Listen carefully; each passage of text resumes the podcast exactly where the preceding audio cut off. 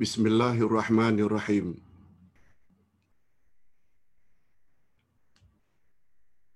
Alhamdulillah nahmaduhu wa nasta'inuhu wa nastaghfiruh. Wa na'udzu billahi min shururi anfusina wa min sayyiati a'malina. Man yahdihillahu fala mudilla lahu wa man yudlil fala hadiya lahu. أشهد أن لا إله إلا الله وحده لا شريك له وأشهد أن محمدا عبده ورسوله لا نبي بعده اللهم صل وسلم على نبينا محمد وعلى آله وصحبه أجمعين أما بعد Hadirin dan hadirat serta para pemirsa yang saya hormati, Assalamualaikum warahmatullahi wabarakatuh. Alhamdulillah kita bersyukur kehadiran Allah Azza wa Jalla. Berkat taufiknya kita dapat menambah lagi insya-Allah pada hari ini dengan nama Allah Al-Witru. Al-Witr. Al-Witr maknanya ganjil. Ganjil di sini dengan makna tunggal atau esa. Allah Subhanahu wa taala banyak menyebut di dalam Al-Qur'anul Karim tentang nama-namanya. Dan Nabi Muhammad sallallahu alaihi wasallam juga banyak dalam hadisnya menyebut tentang nama-nama Allah. Yang dalam hal ini baginda Rasul sallallahu alaihi wasallam bersabda dalam hadis sahih riwayat Imam Bukhari, Imam Muslim dan Imam Tirmizi dari Abu Hurairah. Sabda Nabi, Lillahi tis'atun wa tis'una isma, mi'atun illa wahida, la yahfazuha ahadun illa dakhalal jannah. Wa huwa witrun yuhibbul witra. Terjemahannya. Allah mempunyai 99 nama. 100 kurang 1 tidak seorang pun yang memeliharanya kecuali dia masuk syurga. Dan dia maha tunggal dan dia menyukai yang tunggal yang witir atau bilangan ganjil. Sabda nabi sallallahu alaihi wasallam berikutnya innallaha witrun yuhibbul witra fa'autiru ya ahlal quran. Sesungguhnya Allah itu maha tunggal. Innallaha witrun Sesungguhnya Allah itu maha tunggal. Dia menyukai bilangan tunggal. Yuhibbul witra. Lalu Nabi sallallahu alaihi wasallam suruh umatnya kita fa'autiru ya ahlal Quran. Oleh sebab itu wahai ahli Al-Quran, lakukanlah witir. Hadis riwayat Imam Tirmizi daripada Ali bin Abu Talib radhiyallahu anhu.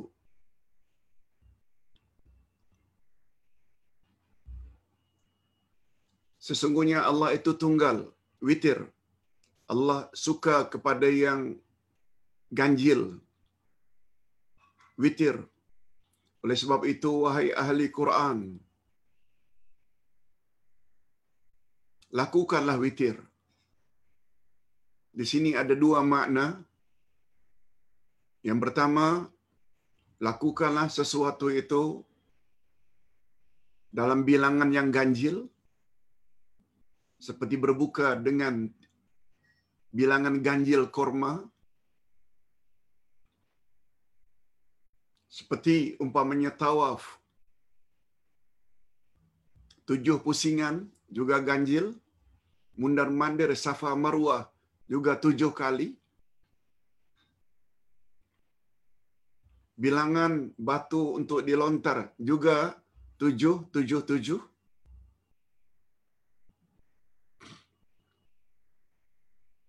Dan ada pula yang mengartikan fa'autiru ya ahlal Quran. Lakukanlah salat witir walau wahai ahli Quran. Fa'autiru maknanya berwitirlah. Salat witir lakukanlah salat witir. Yes, itu kedua-dua makna tersebut boleh. Itu sebabnya Nabi Muhammad sallallahu alaihi wasallam tidak pernah tinggal witir setiap malam hatta hatta ketika beliau musafir. Dua ibadah sunat yang baginda tidak pernah tinggalkan walaupun dalam keadaan safar atau musafir. Pertama, qabliyah subuh, dua rakaat. Yang kedua, salat witir. Baik, kita teruskan dengan makna al-witru. Al-witru menurut bahasa adalah al-fardu. Al-fardu maknanya tunggal juga. Itu sebabnya ada istilah dalam bahasa Arab mufrad. Lawan mufrad jamak.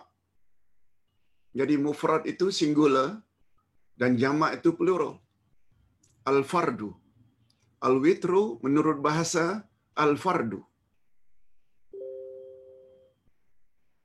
Atau dengan makna lain malam yatashaffa min al-adad.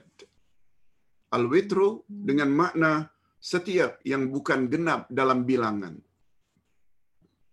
Yang genap itu dua, empat, enam, lapan, sepuluh. Setiap yang bukan genap dalam bilangan satu, tiga, lima, tujuh, sembilan, dan seterusnya. Maksudnya, maksudnya, kullu adadin la zauja lahu. Setiap bilangan yang tiada pasangan baginya. Itu namanya witir. Imam Al-Lihyani berkata, Ahli Hijaz menyebut Al-Fardu itu satu dengan bacaan Al-Watru. Al-Watru dengan fathah atau baris atas huruf wawunya al-watru. Sedangkan ahli najid pula menyebut al-fardu dengan al-witru. Ini beza. Hijaz dengan najid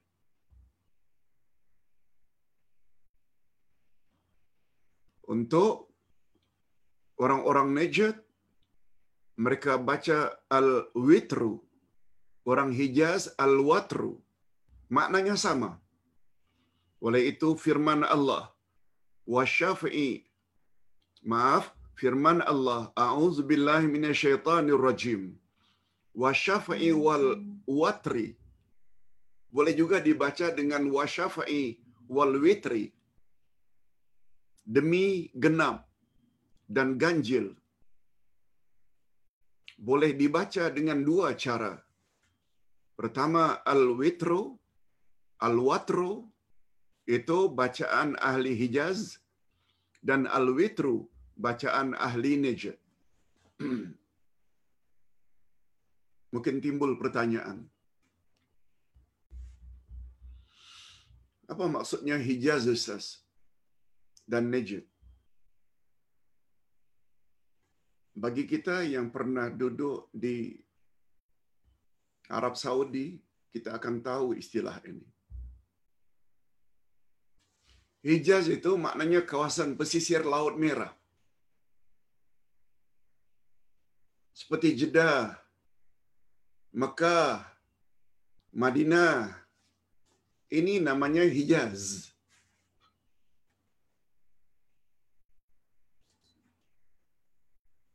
Jeddah, Mekah, Madinah, karena kota-kota itu terletak dekat dengan Lautan Merah.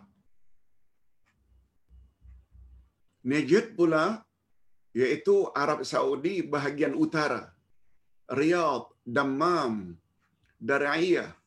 Semuanya itu dipanggil Najd. Kalau ada nama orang di belakang namanya An-Najdi, maknanya mereka berasal dari utara. Sedangkan orang yang kalau namanya ada berakhir dengan Al-Hijazi, maknanya mereka yang berada di selatan, yaitu pesisir Laut Merah.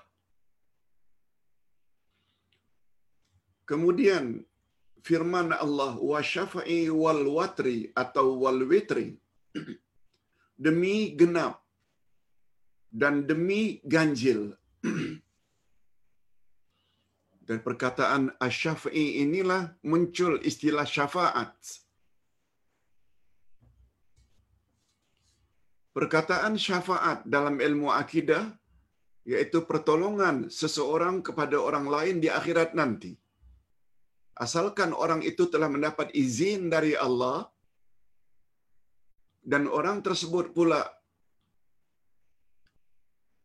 diredai oleh Allah dia layak mendapat syafaat apa maksud syafaat begini penjelasannya betul tak manusia di akhirat nanti hidup nafsi-nafsi sendiri-sendiri, individu-individu. Orang lain tidak boleh tolong. Betul. Itu asalnya. Tetapi dengan izin Allah, orang tersebut boleh mendapat bantuan yaitu melalui syafaat. Sebagai contoh, Nabi Muhammad sallallahu alaihi wasallam boleh memberi syafaat kepada umatnya atau kepada orang yang berdosa tapi dengan syarat Nabi Muhammad mesti mendapat izin dulu daripada Allah. Kemudian orang yang akan ditolong oleh Nabi, orang yang akan layak mendapat syafaat Nabi, mestilah orang yang diredai oleh Allah. Barangkali kita masih ingat sabda Nabi, setelah aku mendapat izin daripada Allah untuk memberi syafaat, pertolongan kepada orang-orang yang berdosa di padang mahsyar. setelah berhisap. Yang sepatutnya mereka layak masuk neraka. Tapi mereka ada marhala, ada fase, ada step yang mereka memohon kepada Allah. Ini yang dipanggil dengan syafaat. Setiap kita yang ketika itu witron seorang diri, tiba-tiba datang orang kedua mendekati kita untuk menolong kita. Itu sebabnya kita tadinya witir seorang diri, akhirnya datang orang yang akan menolong, kan akhirnya jadi genap. Nah, seorang diri, sebatang kara, yang dengan izin Allah datang orang, tak kiralah orang itu yang Allah izinkan Nabi Muhammad ke, malaikat ke, guru kita ke, datang untuk menolong kita.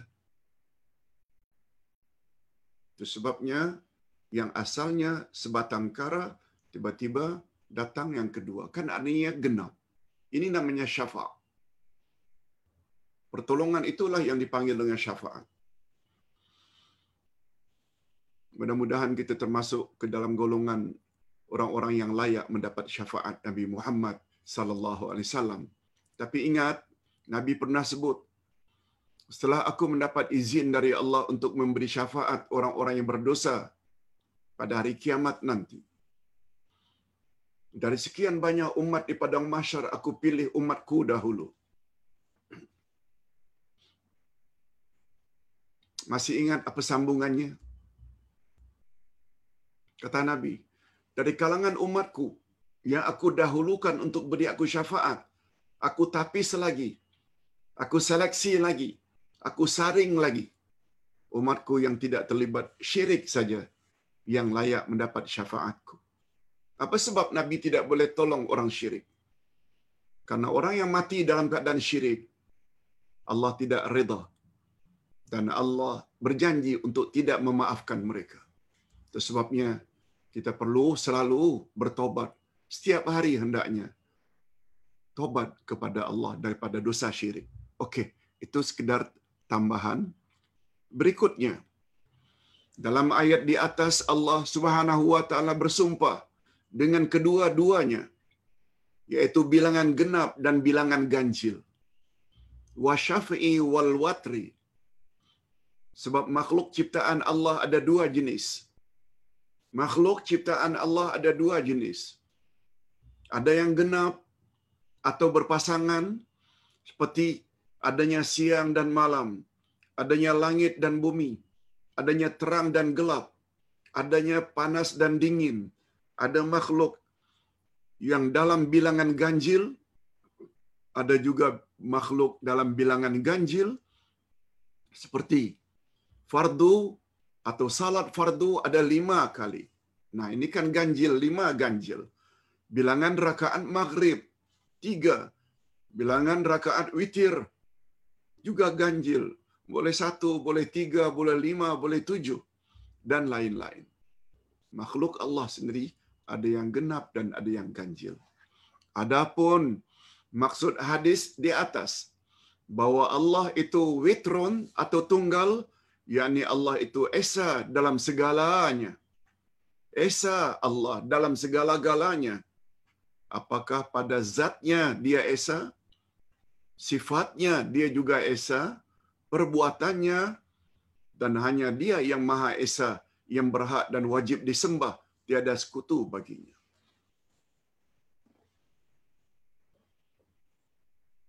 Apa maksud Ustaz? Allah Esa dalam sifatnya. Di sini perlu penjelasan sedikit. Keesaan di sisi Allah adalah mutlak dari segala sudut. Asalnya hanya saja dalam hal sifat Allah kata ulama akidah Allah boleh sama dengan makhluk. Dalam hal sifat tapi terbatas kepada lafaz sahaja. Bukan dalam makna. Dalam makna tetap tunggal. Ustaz hidup. Al ustazu hayyun ustaz hidup Allahu hayyun, Allah juga hidup. Boleh? Allah hidup, Ustaz hidup. Hayyun maknanya hidup. Sekedar lafaz. Al-ustazu mutakallimun. Ustaz berkata-kata. Allahu mutakallimun.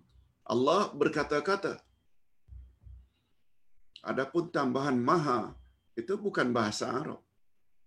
Bahasa kita, hayyun itu hidup. Cuma untuk adab ditambah maha. Lagipun maha bukan bahasa kita, dia bahasa Sanskrit, bahasa Hindu lama. Maha guru dan lain-lain. Tapi dalam bahasa Arab tetap hayyun. Wal ustazu hayyun. Tapi persamaan kita dengan Allah dalam sifat hanya dalam lafaz hayyun tapi tidak dalam sudut makna. Sebab kita hidup bermula dari tiada dan tak lama lagi kita akan mati dan binasa tapi hidup di sisi Allah tidak bermula dan tidak berakhir. Yes dari sudut itu. Okey sekarang kita teruskan dengan makna al-witr sebagai nama Allah. Ha, ini pembahasan yang sangat mustahak. Beriman bahawa Allah itu witir yakni tunggal atau esa mengandungi maksud penafian segala bentuk syirik. Apakah itu syirik pada zatnya? Mendakwa kononnya Tuhan ada anak, Tuhan ada tiga, Trinity, syirik. Sebab itu pada zatnya. Syirik pada sifat-sifatnya, tapi Ustaz dah jelaskan tadi, kita dengan Allah boleh sama dalam sifat, dalam lafaz, tapi tidak dalam makna, syirik pada perbuatan-perbuatannya. Allah yang menurunkan hujan menahan hujan. Lalu ada orang yang syirik dalam perbuatan-perbuatan Allah. Kononnya bomo pawang juga boleh menurunkan hujan dan menahankan hujan. Hati-hati itu syirik dalam rububiyah perbuatan-perbuatan Allah. Kita mengaku keesaannya di dalam keagungan kesempurnaan, kemuliaan, Demikian juga pengakuan kita terhadap keesaannya di dalam penciptaannya, pentadbirannya, penentuannya terhadap segala sesuatu berdasarkan kehendaknya. Tiada sekutu baginya. Tiada penyerupaan baginya. Tiada tandingan baginya. Kesemua pengakuan dan keyakinan tersebut mewajibkan kita agar mengesahkan dia sahaja dalam ketundukan, dalam kecintaan, dalam harapan, dalam tawakal, dan dalam segala bentuk ibadat dan penghambaan. Iyyaka na'budu wa iyyaka nasta'in. Hanya kepada Engkau kami beribadat dan hanya kepada Engkau kami berserah diri. Wa 'alallahi falyatawakkalul mu'minun. Hendaklah hanya kepada Allah bertawakal orang-orang yang beriman. Semuanya bentuk ibadat. Apakah ibadat lisan, ibadat lidah, ibadat hati, ibadat badan, semuanya mesti ditujukan kepada Allah. Itu maknanya. Esanya Allah dalam uluhiyah. Di dalam Al-Quran sungguh banyak ayat yang menyatakan pengakuan dan pengiktirafan kaum musyrikin akan keesaan dalam hal pemberian rezeki, penciptaan, pentadbiran, kuasa menghidup dan mematikan, dan lain-lain. Kesemua pengakuan itu kelak akan menjadi hujah ke atas mereka. Hujah ke atas maknanya Allah akan dakwa mereka. Akan kewajiban mereka mentauhidkan atau mengesahkan Allah di dalam beribadat dan membatalkan kesyirikan dan kekufuran yang mereka lakukan. Maksudnya, Hei Abu Lahab, siapa yang mencipta langit dan bumi? Allah. Hei Abu Lahab, siapa menurunkan hujan? Allah. Hei Abu Lahab, Allah itu pengasih tak, penyayang tak, adil tak, bijak tak? Ya, Allah pengasih, penyayang, adil dan bijaksana. Lalu mengapa kamu sembah berhala? Mengapa kamu tidak sembah aku saja, kata Allah. Tidak mustahil perkara ini akan ditanya oleh Allah di akhirat nanti. Itu maksudnya. Kepercayaan mereka terhadap rububiyah Allah. Bahawa Allah telah mencipta mereka menurunkan hujan. Yang kita sebut dengan Tauhid Rububiyah. Kepercayaan mereka bahawa Allah maha pengasih, maha penyayang, maha pengampun. Itu Tauhid Asma' wa Sifat. Tapi sayangnya tidak mereka ikuti dengan Tauhid Uluhiyah. Mereka tidak hanya beribadat kepada Allah. Ini bezanya kita umat Islam yang mempunyai akidah yang murni. Selain percaya rububiyah Allah, selain percaya asma wa sifatnya Allah, kita juga yakin tanpa ragu satu-satunya Tuhan yang berhak disembah hanya Allah Azza wa Jalla. Itu maksudnya.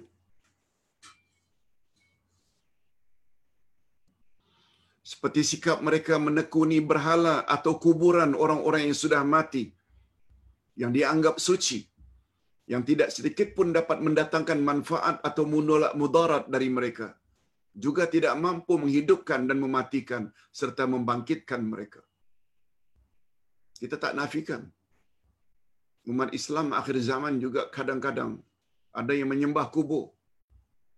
Mendatangi kuburan-kuburan wali-wali. Kononnya ada power bila berdoa di tempat-tempat tersebut. Sampai berbelanja pergi ke Jawa untuk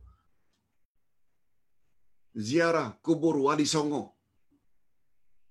Kesemuanya itu amalan-amalan yang boleh merosakkan akidah.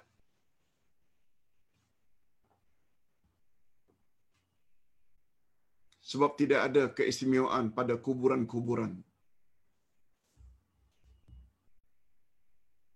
apalagi sampai mendakwa kononnya penghuni kubur tersebut ada kelebihan yang apabila kita berdoa pada kubur-kubur tertentu dari kalangan para wali kononnya doa di situ adalah lebih makbul salah Nabi Muhammad sallallahu alaihi wasallam tak pernah sebut perkara ini Kalau pada zaman silam kita dah terlanjur, tak ada masalah. Tobat. Jangan ulangi lagi kekeliruan tersebut. Imam Abu Abbas Al-Qurtubi. Apa kata beliau? Yang dimaksudkan dengan Al-Witru adalah At-Tauhid, iaitu mengesahkan Al-Witru tunggal satu sama dengan At-Tauhid dari kata wahada yuwahidu tauhidan. Maknanya sesungguhnya Allah itu esa pada zatihi, pada zatnya. Allah itu esa pada kamalihi, kesempurnaannya. Allah itu esa pada af'alihi, perbuatan-perbuatannya. Allah itu esa pada tauhiduhu, mentauhidkannya atau mengesakannya. Maknanya, dia suka diesakan. Allah suka dia diesakan dan diyakini keesaannya. Jadi sangat harmoni dan bersesuaian antara awal hadis dan akhirnya, yakni zahir hadis dan batinnya. Zahir hadis, Allah suka kepada yang witir, Allah itu witir dan Allah suka kepada yang witir. Itu sebabnya kata Nabi, fa'autiru lakukanlah salat witir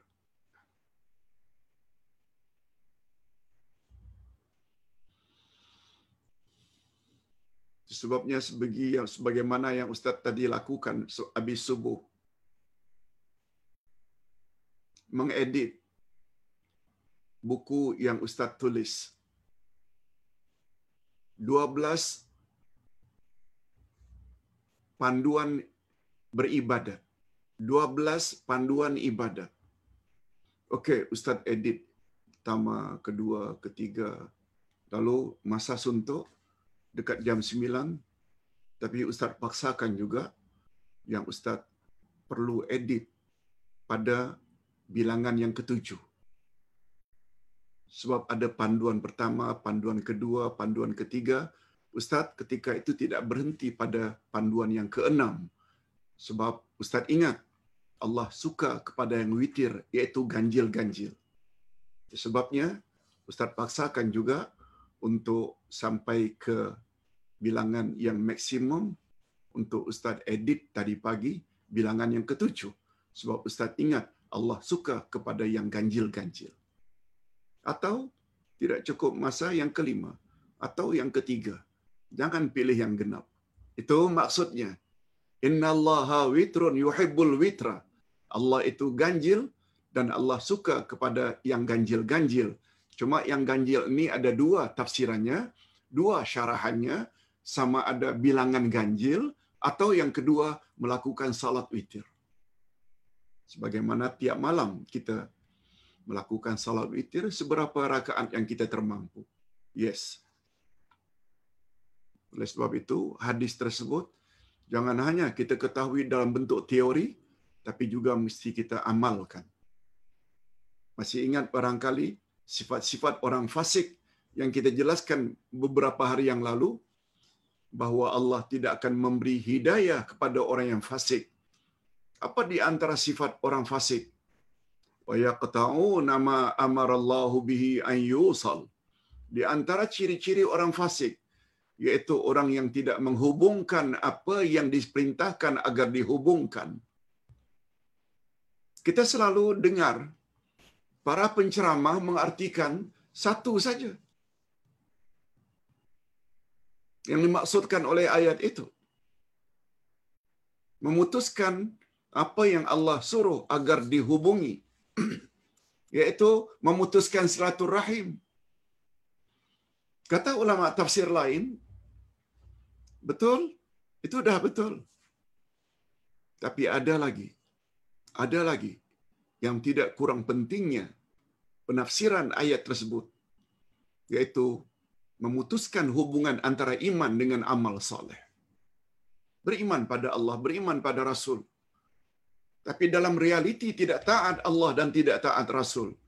Fasik. Ada ilmu tentang ayat Quran, hadis Nabi, ilmu. Tapi sekedar teori. Tidak diikuti dengan praktikal. Mutus lagi, fasik lagi. Nauzubillah min zalik. Sekali lagi, para hadirin dan hadirat serta para pemirsa yang saya hormati, jangan salah faham ya. Bukan nak mengecil-ngecilkan peranan masing-masing kita. Kalau Ustaz, saya dulunya macam itu. Anggap sajalah ceramah macam ini nih motivasi. Tambah ilmu. Dengan tambah ilmu, insya Allah membuat kita menjadi lebih dekat kepada Allah Azza wa Jalla sebelum ajal menjemput. Tak ada masalah. Yang dulu-dulu. Sekarang ini yang kita perlu fikir future. Ke depan. Ke depan. Kita dah sebutkan pada awal tahun hijrah. 1442 usahakan agar menjadi tahun yang lebih baik daripada 1441 yang lalu. Okey. Bukti-bukti tauhid. Apa buktinya? Allah itu Esa. Sungguh banyak ayat Al-Quran yang menetapkan dan memerintahkan umat manusia agar mentauhidkan Allah dan melarang keras daripada melakukan syirik atau menyengutukan Allah dengan sesuatu. Antaranya firman Allah dalam surat Yusuf ayat 39.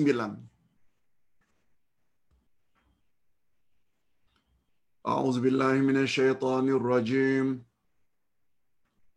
Ya sahibai sijni arbabum mutafarriquna khair.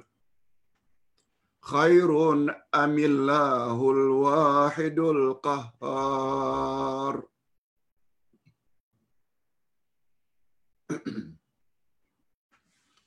Yusuf berkata, Wahai kedua-dua penghuni penjara, manakah yang lebih baik? Tuhan-Tuhan yang bermacam-macam itu? Ataukah Allah yang Maha Esa lagi Maha Perkasa? Ceritanya kan, Nabi Yusuf pernah dipenjarakan karena keengganannya memenuhi kehendak Zulaikha. Dia dimasukkan ke dalam penjara. Dan bersama dia ada dua orang yang juga dipenjara atas sebab tertentu.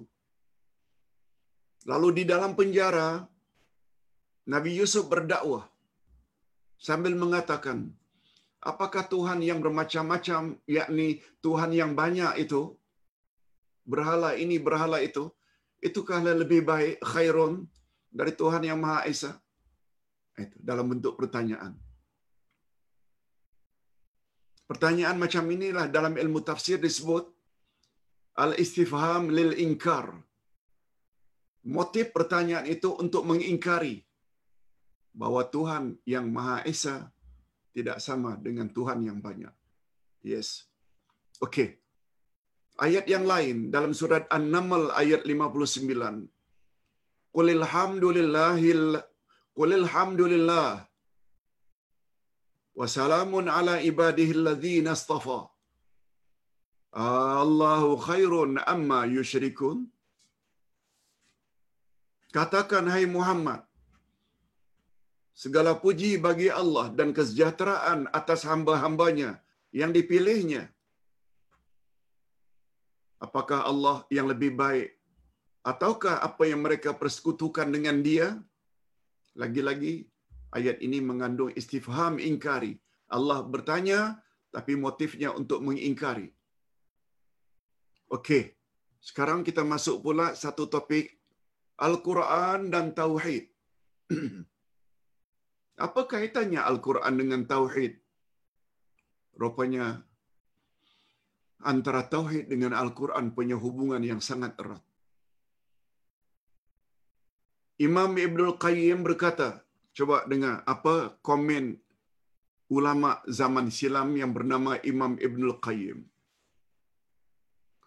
Kullu suratin fil Quran mutadamminatun li naw'i tauhid.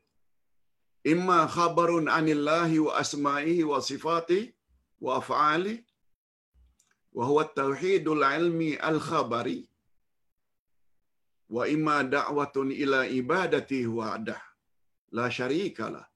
Wa khal'i kulli ma yu'badu min duni. Fa huwa tauhidul iradi at-talabi. Maksudnya semua surah dalam Al-Quran mengandungi dua jenis tauhid. Apakah perkhabaran tentang Allah, nama-namanya, sifat-sifatnya, perbuatan-perbuatannya, inilah yang disebut dengan tauhid ilmi khabari. Tauhidul ilmi al-khabari. Yaitu tauhid ilmu perkhabaran. Allah khabar pada kita bahwa dia ahad. Ada tak? Qul huwallahu ahad.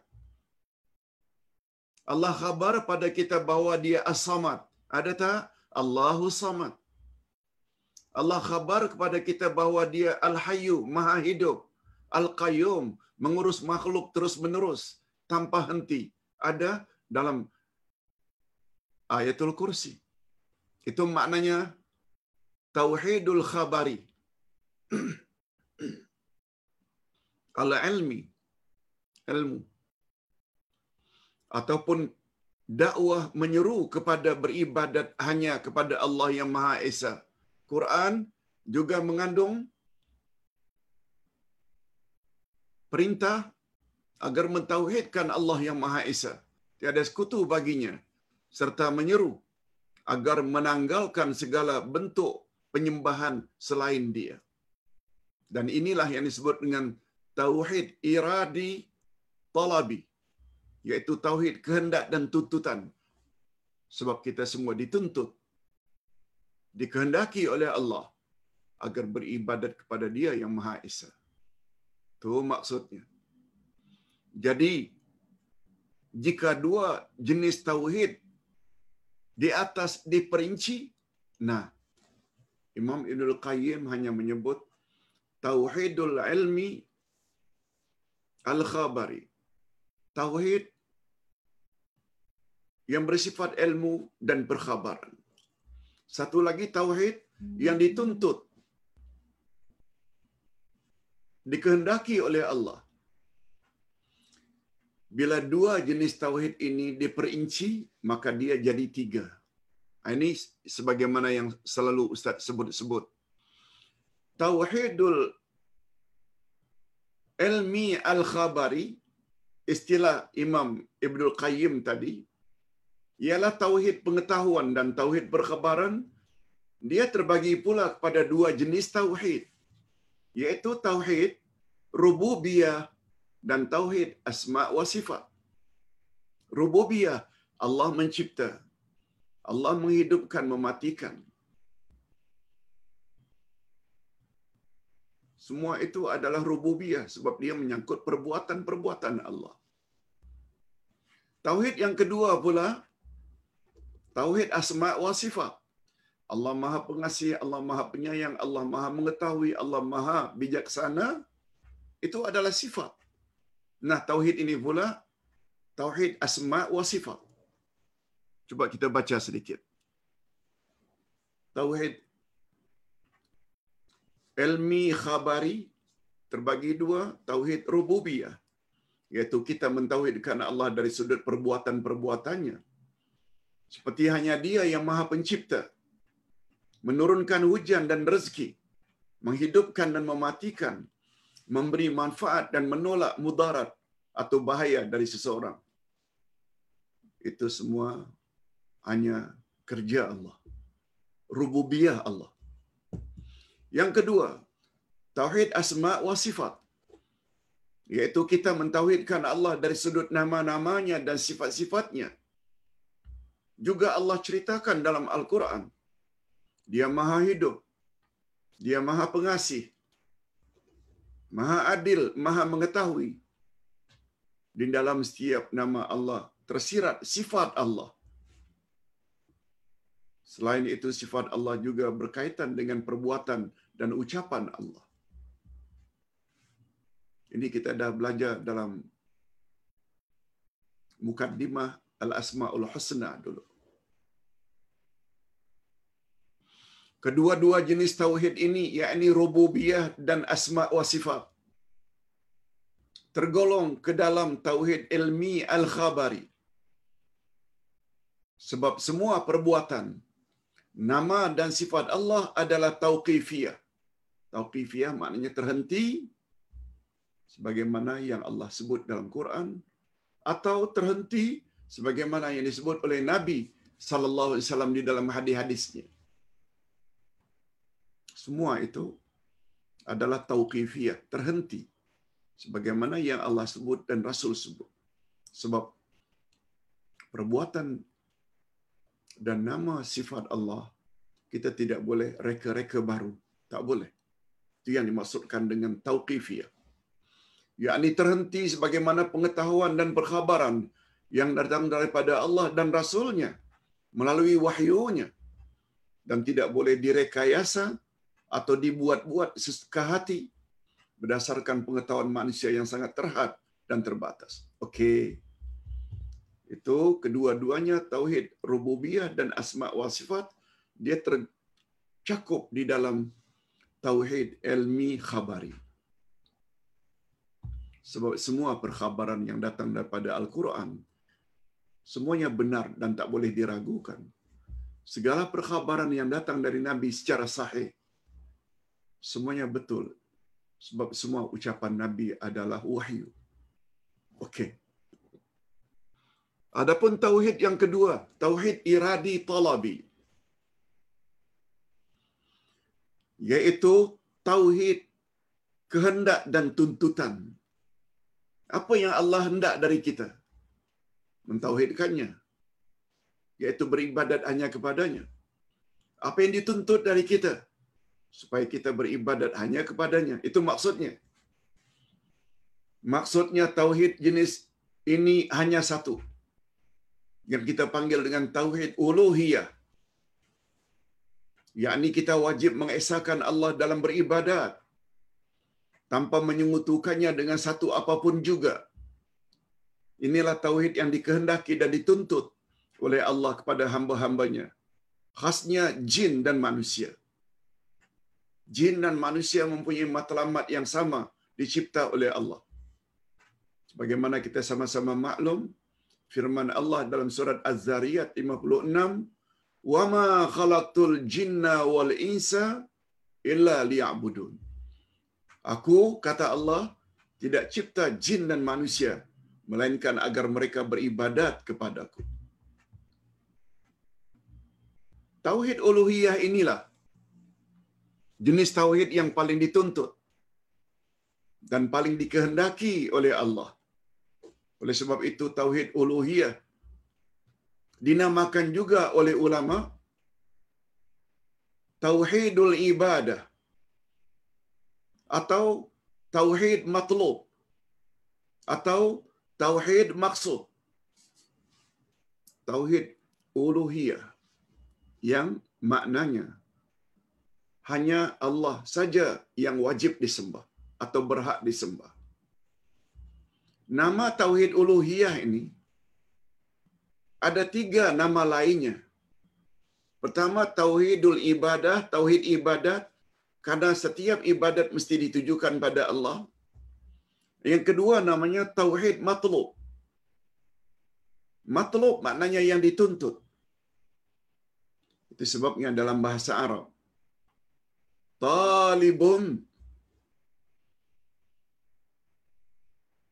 maknanya student mahasiswa betul tak dalam bahasa lain bahasa Malaysia student itu dipanggil dengan penuntut atau orang yang menuntut menuntut ilmu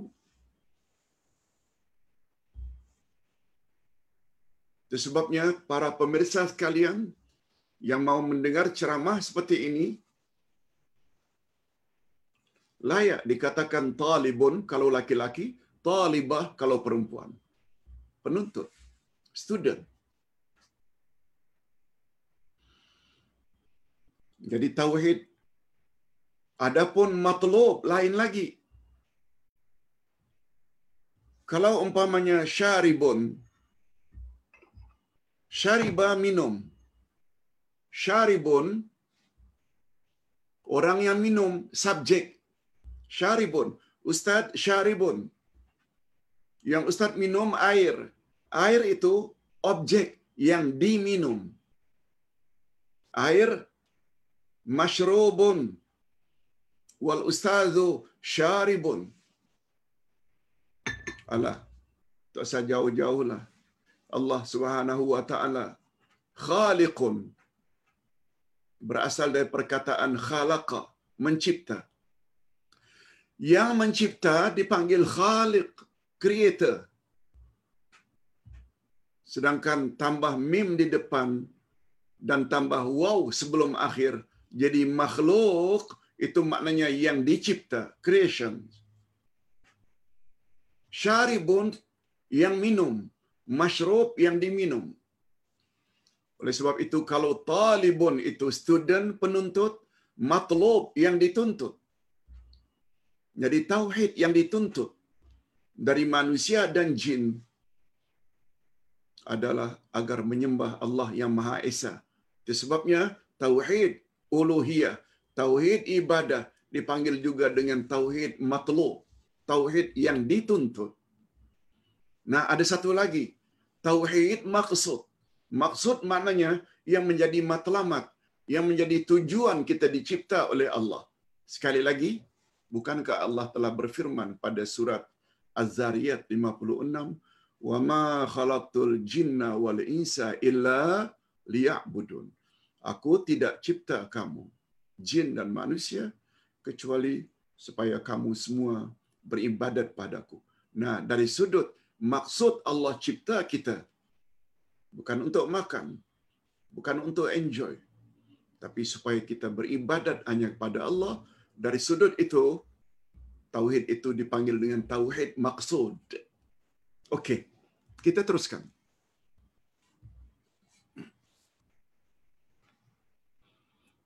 Agama musyrikin. Bagus juga kalau kita tahu bagaimana pula dengan agama musyrikin. Di mana perbezaannya? Semalam kita dah jelas dengan panjang lebar. Hanya Islam agama yang hak. Agama yang benar hanya Islam. Siapa mencari agama untuk dianutnya selain Islam, Allah tak akan terima agama itu. Sebagaimana firman Allah pada ayat 85 surat Ali Imran. Wama wa may yabtaghi ghayra al-islami falan yuqbala minhu wa huwa fil akhirati minal khasirin.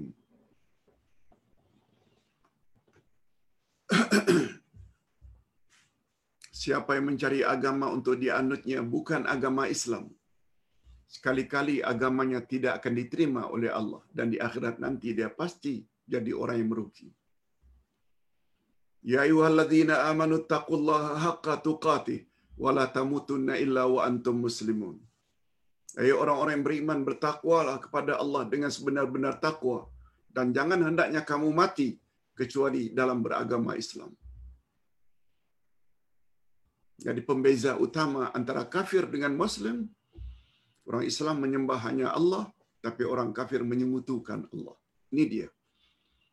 Jadi agama musyrikin itu macam mana gambarannya sehingga mereka dikatakan musyrikin? Allah menegaskan dalam Al-Quran bahawa setiap yang mengambil seseorang sebagai pemberi syafaat selain Allah dihukumkan telah melakukan syirik.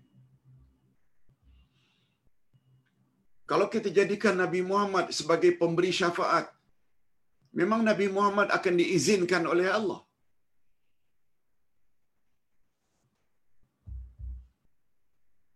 Tetapi apabila kita menjadikan atau mengambil syafaat, kononnya boleh tolong menyampaikan doa kita kepada Allah. Itu sebabnya doa kita tidak akan diterima oleh Allah kalau kita tidak mention nama wali-wali tertentu. dia boleh merosakkan akidah. Dia boleh merosakkan akidah. Sebab dalam berdoa kita mesti direct pada Allah. Adapun kita bersalawat ke atas Nabi, itu bukan bermakna kita bertawasul kepada Nabi Muhammad setelah baginda wafat. Itu namanya tawasul dengan ibadat. Apa sebab? Sebab selawat adalah ibadat. Bertawasul dengan ibadat sebelum kita berdoa kita dulu salat hajat dulu salat taubat dulu kita baca Quran itu namanya ibadat setelah itu baru berdoa ya Allah berkat dengan salat saya berkat dengan uh,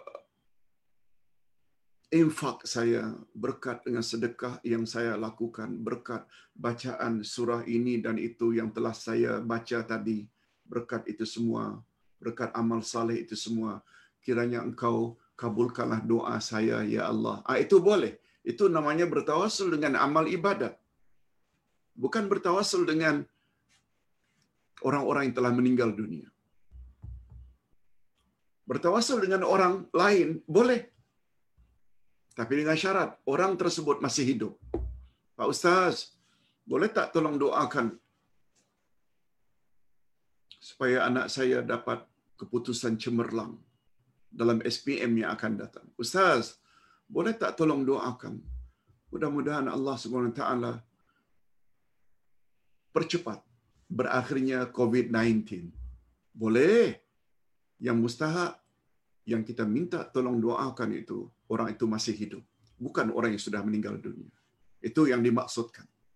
Orang musyrikin mereka punya anggapan macam itu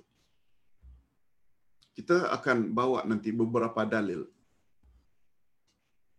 Allah Subhanahu taala menegaskan di dalam Al-Quran bahawa sesiapa yang mengambil seseorang sebagai pemberi syafaat selain Allah dihukumkan telah melakukan syirik. Sesungguhnya sembahan mereka tidak memiliki satu pun bagi penyembah-penyembahnya. Apakah dengan mendatangkan kebaikan ataupun menolak dari mereka kemudaratan atau bahaya. Itu sebabnya Ustaz suruh dan minta anak Ustaz salah seorang tim dakwah online masukkan satu kisah yang dikirim oleh brother Kamarudin pengurusi EPSI dari Pulau Pinang tentang satu orang yang brutal, satu orang yang asalnya along, satu orang yang kaki pop memeluk Islam. Lalu dia pun membuat statement, kenyataan dalam kalau tidak salah 6-7 minit saja. Dan karena ada kaitannya dengan topik ini, Ustaz minta anak Ustaz Fathi tolong masukkan sebab ini ada kaitan dengan tajuk hari ini. Silakan nanti. Silakan nanti selesai ceramah buka macam mana pengakuannya ketika dia dulu dari jadi along. Ketika dia dulu buat ini, buat itu, buat ini, buat itu. Sampai ke satu peringkat apa yang saya sembah patung ini, patung itu ternyata tidak dapat tolong saya yang boleh tolong saya hanya Allah sahaja. Allahu Akbar. Allahu Akbar. Topiknya mengapa saya memeluk Islam. Daripada sifat seperti itu, akhirnya menjadi orang baik. Masya Allah. Silakan nanti tolong didengar dengan teliti. Orang yang sampai dapat hidayah macam itu, kadang-kadang dia jadi orang lebih baik daripada kita yang sejak lahir lagi sudah Islam. Tapi tak pernah insaf tidak punya keyakinan macam orang-orang yang baru memeluk Islam. Ini semua ada kaitannya dengan taufik Allah, hidayah Allah. Okey. Allah Subhanahu wa taala berfirman dalam hal ini. Dunillahi ma la yadurruhum wa la yanfa'uhum wa yaquluna haula'i syufa'auna 'inda Allah. Qul atunabbi'una Allah bima lam ya'lamu fis samawati wala fil ard subhana wa ta'ala amma yushrikun. Artinya, mereka menyembah selain daripada Allah. Apa yang tidak dapat mendatangkan kemudaratan kepada mereka dan tidak pula mendatangkan kemanfaatan. Itu yang mereka sembah.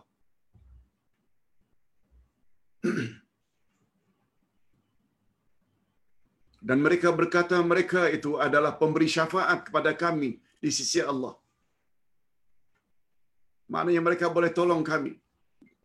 Katakanlah, apakah kamu mengabarkan kepada Allah apa yang tidak diketahuinya, baik di langit dan tidak pula di bumi? Maksudnya, apakah kamu ingin mengajar Allah ke? Sehingga mendakwa patung itu, berhala itu boleh tolong kamu. Maha suci Allah dan maha tinggi dari apa yang mereka persekutukan itu. An-Nahl ayat 18. Kalimat ini adalah ejekan. Ungkapan ini adalah ejekan cemohan terhadap orang-orang yang menyembah berhala. Yang menyangka bahawa berhala-berhala itu dapat memberi syafaat di sisi Allah. Sebabnya sebagaimana dalam video tersebut patung-patung tak boleh bantu saya. Ha, sampai dia cakap macam itu. Macam mana nak bantu saya? Dia sendiri tidak boleh bantu dirinya sendiri. Nah, sampai ke pemikiran macam itu. Ini orang yang dapat hidayah macam itu.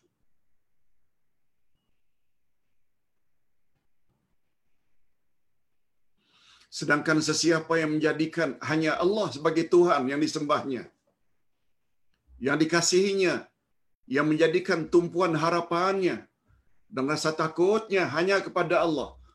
Ketika mendekatkan diri kepadanya, mengharap redanya, serta menjauhi segala perkara yang boleh mendatangkan murkanya, maka mereka lah mu'min muwahid. Mu'min muwahid. Mu'min yang mengesahkan Allah. Sebabnya hadirin dan hadirat rahimakumullah.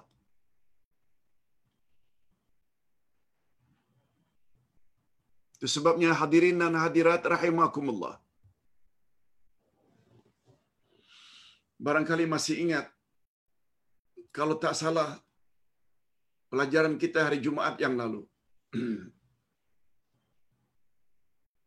Di bawah tajuk pewaris pewaris Al-Quran. Pewaris-pewaris Al-Quran. Ada tiga. Zalimul li nafsi, muqtasidun, sabiqum bil khairat. Orang yang menganiaya dirinya, maknanya selain banyak buat baik, juga banyak buat jahat. Muqtasidun, orang yang banyak buat baik, tapi yang wajib saja sunat tidak dibuat. Menjauhi larangan haram saja, tapi makruh masih buat. Adapun sabiqum bil khairat, orang yang berlomba-lomba pada jalan Allah, pada kebaikan. Cuma kita ada sebut. Yang paling tepat, manusia dibagi dua dulu sebelum bagi tiga. Pertama namanya muwahid, mereka yang mengesahkan Allah. Yang kedua musyrik, mereka yang menyekutukan Allah. Jadi mereka yang mewarisi Al-Quran ini, dia adalah pembahagian dari muwahid yang jenis pertama. Selain salat, puasa, zakat, haji, barangkali dia juga berzina, minum arak, rasuah. Cuma yang dia tidak buat ini muwahid, syirik saja tidak. Sebab syirik ini tempatnya konform dalam neraka. Dia orang kafir ke? Dia orang Islam ke? Bila buat syirik, tempatnya neraka. Andai kata sebelum mati, dia tidak tobat dari syirik. Semua kita tahu, gara-gara ada syirik, hajinya, umrahnya, salatnya semuanya hancur. Berdasarkan ayat 65 Az-Zumar.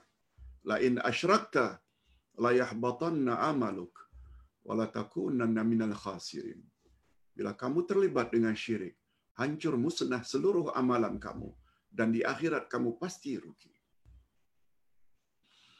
Baru muwahid yang mentauhidkan Allah ini jenis kedua, baru muqtasidun.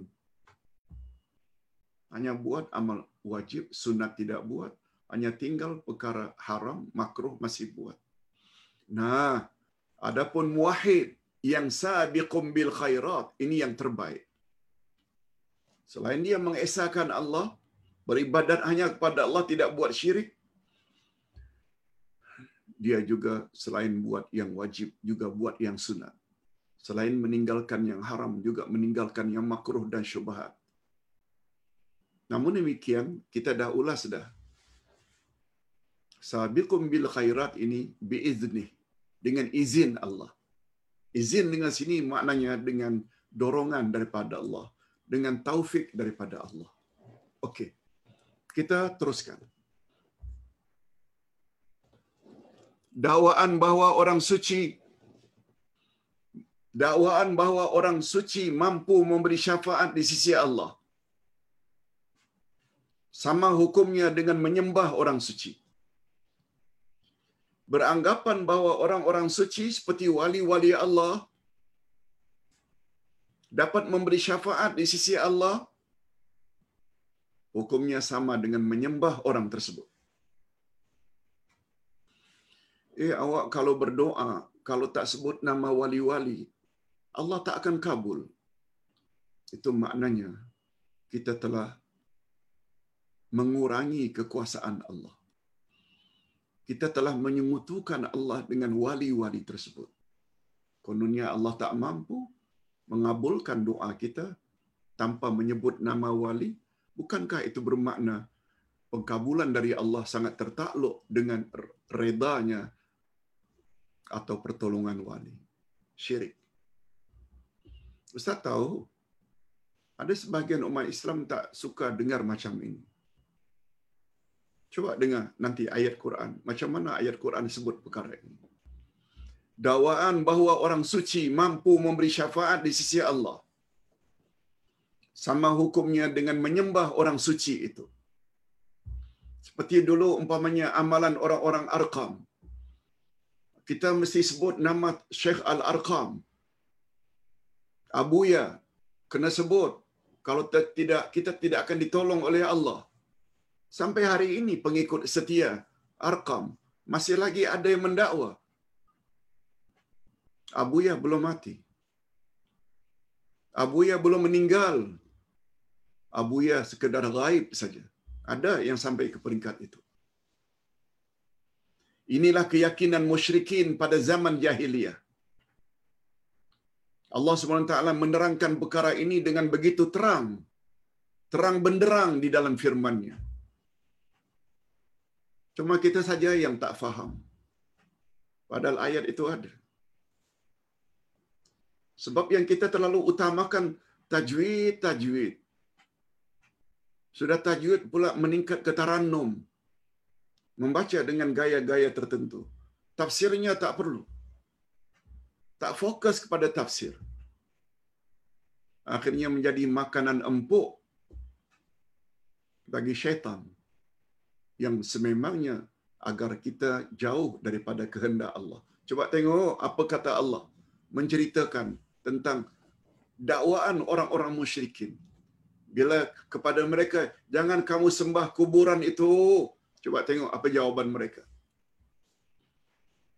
Ala lillahi dinul khalis.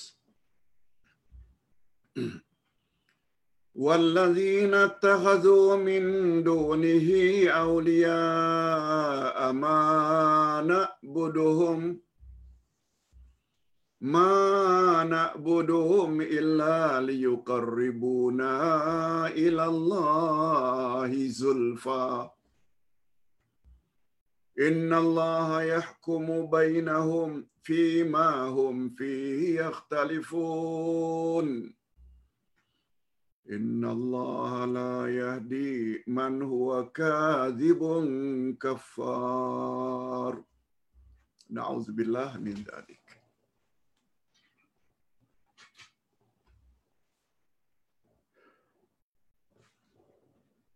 Terjemahan ayat Ingatlah hanya kepunyaan Allah lah agama yang bersih dari syirik. Agama tauhid ini milik Allah. Dan orang-orang yang mengambil pelindung selain Allah berkata, mengambil pelindung selain Allah, maknanya orang yang syirik, musyrikin, seperti Abu Jahal, Abu Lahab di zaman Nabi, apa kata mereka? Kalau mereka dilarang beribadat kepada kubur-kubur tertentu. Kami tidak beribadat, kami tidak menyembah mereka. Penghuni kubur itu, kami tak beribadat pada mereka. Wahai Muhammad, jangan salah faham. Melainkan supaya mereka mendekatkan diri kami kepada Allah sedekat-dekatnya. Jadi tujuannya, mereka menyembah berhala-berhala tersebut. Kononnya orang yang ditanam dalam berhala itu, dalam kuburan itu, mendekatkan diri mereka kepada Allah. Sesungguhnya Allah akan memutuskan di antara mereka tentang apa yang mereka berselisih padanya. Sesungguhnya Allah tidak menunjuki orang-orang yang mendusta dan sangat ingkar. Az-Zumar ayat 3. Ustaz jelaskan sedikit.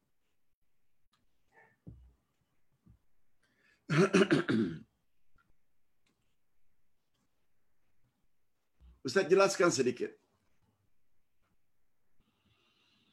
Kami tidak beribadat dan tidak menyembah mereka. Siapa mereka? Orang-orang saleh. Itu sebabnya dalam buku Ustaz Akidah satu pada bahagian akhir buku Akidah satu Ustaz ada tulis sebab syirik pertama muncul di atas muka bumi. Sebab syirik muncul pertama kali di atas muka bumi adalah gara-gara patung. Ceritanya macam ini. Nabi Nuh berdakwah 950 tahun. Hampir 1000 tahun siang malam berdakwah. Pengikutnya hanya 80 orang saja. Ada yang mengatakan 83 orang. Setelah satu demi satu orang alim mereka meninggal dunia. Kalau syaitan yang telah berhasil menjadi penyebab keluarnya datuk dan nenek kita dari syurga, iblis yang sama mendekati, mendatangi umat Nabi Nuh. Wahai umat Nabi Nuh, orang-orang alim kamu satu demi satu meninggal dunia. Ada namanya Ad, ada namanya Su'a, ada namanya Nasr. Itu nama-nama orang alim.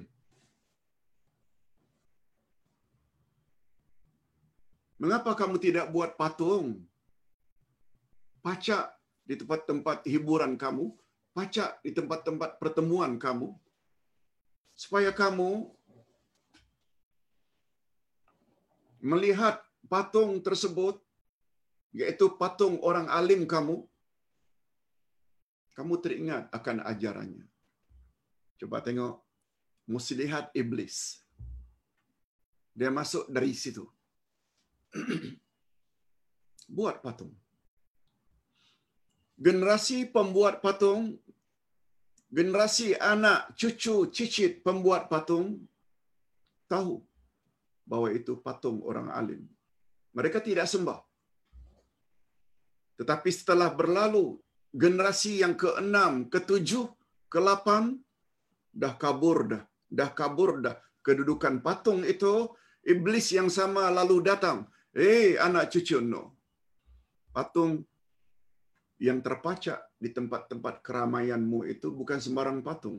Itulah Tuhanmu. Itulah Tuhanmu. Nama-nama patung itu adalah diambil dari nama orang-orang saleh zaman itu. Sampai kepada zaman Nabi Muhammad sallallahu alaihi wasallam di zaman jahiliyah ada patung yang namanya Uzza. Dia berasal daripada orang alim yang bernama Aziz. Abdul Aziz. Dia robah sedikit akhirnya menjadi Uzza. Ada patung yang disembah oleh Abu Jahal, Abu Lahab namanya Munat. Munat. Karena ia berasal daripada Abdul Mannan. Mannan. Nama orang saleh. Ada berhala yang namanya Lata. Lata. Dia diambil dari nama orang saleh. Ilah. Ilah. Abdul Ilah. Jadi Lata.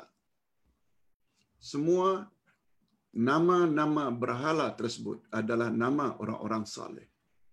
Begitu Abu Jahal, Abu Lahab agung-agungkan Uzza, Munat, Lata. Mereka jawab, kami bukan menyembahnya mereka. Tapi kami menyembah orang saleh yang menjadi duplikat patungnya di depan itu. Bukan kami menyembah patung.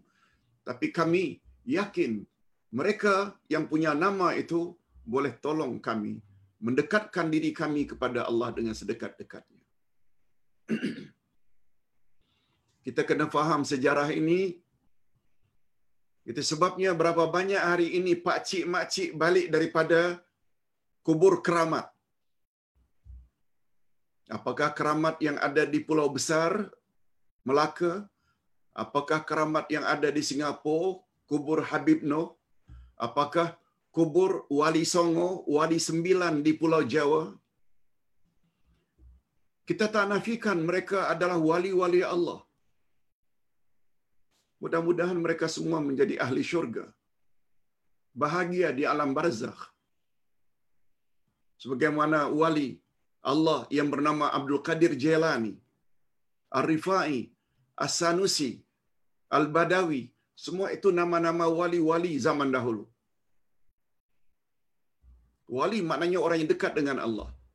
Cuma yang tak betul ini, orang yang hidup pada akhir zaman mengkultus, mentakdis, mensucikan kubur-kubur tertentu. Bila dikatakan pak cik, mak cik, jangan sembah itu kubur wali. Coba dengar apa pak cik, mak cik hari ini jawab. Ustaz, jangan salah faham. Kami bukan penyembah kubur anu. Kami tak menyembah. Apa bezanya jawaban pak cik, mak cik dengan jawaban Abu Jahal, Abu Lahab yang Allah ceritakan dalam Quran? Apa bezanya? Exactly. Nabi kata itu perbuatan syirik.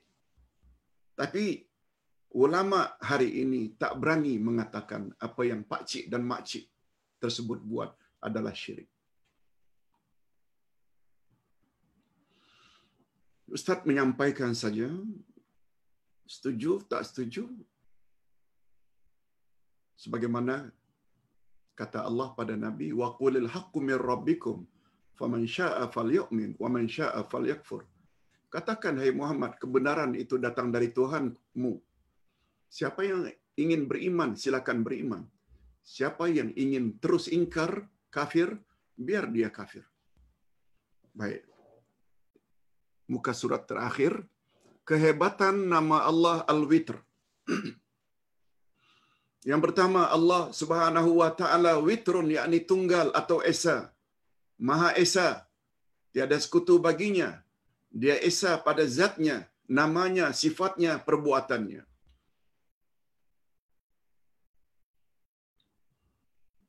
Sedangkan seluruh makhluk dijadikan oleh Allah berpasangan. Makhluk tidak mungkin dapat hidup secara harmoni dan sempurna kecuali berpasangan. Hakikat ini dapat kita lihat dengan jelas di dalam firman Allah. Wa min kulli syai'in khalaqna zawjaini la'allakum tadhakkarun. Surat Az-Zariyat 49. Maknanya dan segala sesuatu kami ciptakan berpasangan supaya kamu mengingati supaya kamu mengingat akan kebesaran Allah. Jadi segala yang Allah cipta ni semuanya berpasangan. Ada ayah, ada ibu, ada laki-laki, ada perempuan, baru ada zuriat. Sebagai contoh. Yang kedua, makhluk Allah berpasangan seperti siang dan malam, panas dan sejuk, kaya dan miskin, baik dan buruk, sihat dan sakit, daratan dan lautan, lelaki dan perempuan. Setiap yang satu berhajat kepada yang lain. Namun demikian, Kesemuanya itu hanya berakhir kepada yang satu. Yang tiada serupa dengan satu apapun juga. Itu sebabnya Allah sebut pada hujung ayat di atas la'allakum tazakkarun supaya kamu mengingat akan kebesaran Allah.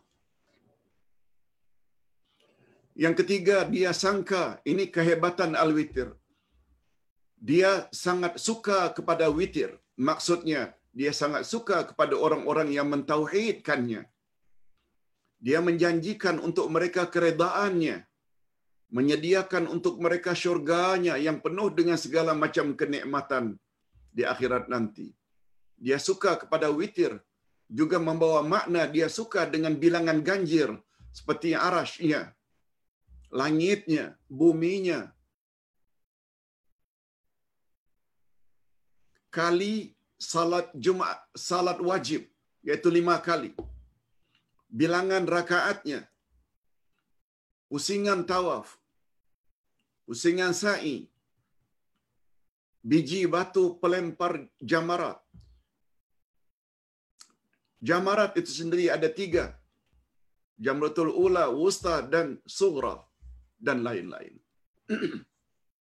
Cuma Ustaz ingin tambah sedikit. Selain witir dengan makna ganjil, witir juga mengandung makna Allah sangat suka kita melakukan salat witir. Tolong jangan sampai kita tertinggal melakukan salat witir setiap malam. Cuma panduan dari Nabi, bila kita terlelap atau sakit tidak dapat salat witir pada malamnya, kita qada pada siangnya. Cuma anehnya sedikit panduan dari Nabi, kita qada witir dalam bentuk genap. Kalau biasa buat tiga, buat empat rakaat. Niat tetap witir. Begitu panduan dari Nabi sallallahu alaihi wasallam. Biasa buat lima, buat enam. Biasa buat satu, buat dua. Itu maksudnya. Bila witir itu dikada. Nah, yang terakhir, kesan beriman kepada nama Allah Al-Witr. Barang siapa yang memahami makna witir di sisi Allah, dan apakah maksud Allah menyukai witir, maka akan terserlah pada insan tersebut beberapa sifat berikut. Nah, kita sudah cakap tentang Al-Witr ini satu jam 21 minit. Satu jam 20 minit. Setelah mendengar satu jam lebih ini, takkan tak ada kesan. Knowledge dah ada dah. Allah akan tuntut supaya hubungkan knowledge, ilmu secara teori ini dengan praktikal. Ini dia. Mesti ada kesan ini. Kalau tidak, kurang berfaedah penambahan ilmunya. Pertama, dia akan senantiasa mentauhidkan Allah dalam segala aspek. Pada zatnya, nama, sifatnya, perbuatannya. Dan dia akan beribadat dan memohon hanya kepada Allah. Dan tidak akan menyekutukan Allah dengan apapun juga. Satu. Kalau zaman silam pernah menyekutukan Allah, segera tobat. Jangan tunggu. Jangan tunggu petang. Sebab umur kita belum tentu petang. Umat Islam dalam hal jaga masa ini lebih daripada orang kafir. Kalau orang kafir yang kita kagumi dalam hal menjaga masa, karena mereka punya slogan, don't wait tomorrow. What you can do today. Jangan tunggu esok apa yang anda boleh buat hari ini. Oh, katanya hebat. Islam lagi hebat. Sebab Nabi dan para sahabat Abdullah bin Umar pernah berkata, "Idza asbahta fala tantaziril masa." Apabila kamu sedang berpagi-pagi jangan tunggu petang. Wa idza amsayta fala tantazir sabah. Bila kamu sedang berpetang-petang, jangan tunggu pagi. Betul tak? Time management dalam Islam adalah lebih hebat. Walaupun dalam realiti, umat Islam lah yang paling banyak buang masa. Islam. Itu sebabnya pahami Islam dengan sebenar-benarnya Al-Quran dan Sunnah Nabi. Coba tengok. Sampai Allah sampai bersumpah dengan wal asri demi masa. Menunjukkan menjaga masa itu sangat mustahak. Jangan delay. Jangan kita undur-undur tobat pada Allah terutama daripada dosa syirik. Yang kedua, dia akan menjadi insan yang sangat benci dengan segala bentuk kesyirikan. Apakah syirik besar atau syirik kecil? Sebab dia yakin bahawa syirik dapat menyebabkan amalannya menjadi sia-sia dan tidak diterima oleh Allah. Kita dah sebut ayat 65 Az-Zumar. Jika kamu terlibat syirik, hancur musnah seluruh amalanmu. Dan di akhirat kamu pasti termasuk orang-orang yang rugi. Walau hajinya ada tiga kali, zero. Walaupun umrahnya ada tujuh kali, zero. Walaupun dia baca Quran tiga bulan khatam, zero.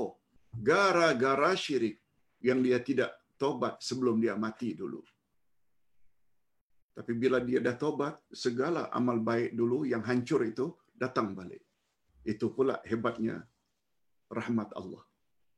Nah, yang ketiga, dia akan senantiasa mengutamakan bilangan ganjil dalam banyak perkara. Sebagaimana yang dianjurkan oleh Nabi sallallahu alaihi wasallam.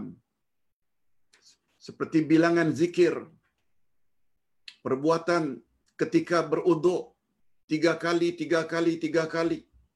Salat witir, bilangan korma ketika berbuka, kain kafan mayat, sama ada tiga atau tujuh atau lima lapis. Istighfar setelah salam. Istighfar setelah salam. Astaghfirullah, astaghfirullah, astaghfirullah. Nabi sebut tiga. Bilangan bacaan zikir ketika rukuk dan sujud. Subhan rabbil a'la wa bihamdi, subhan rabbil a'la wa bihamdi, subhan rabbil a'la wa bihamdi. Begitu juga subhan rabbil azim.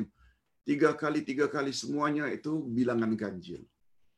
Mudah-mudahan segala yang kita sampaikan pada pagi ini ada jugalah manfaatnya untuk kita semua dan Ustaz anjurkan sangat karena ini hanya dalam bentuk nota sila miliki buku ini.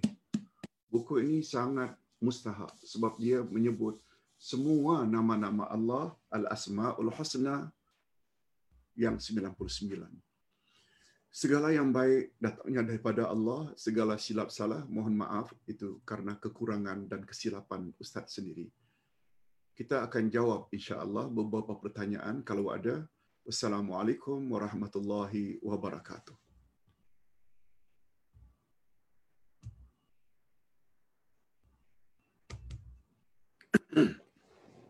Okay.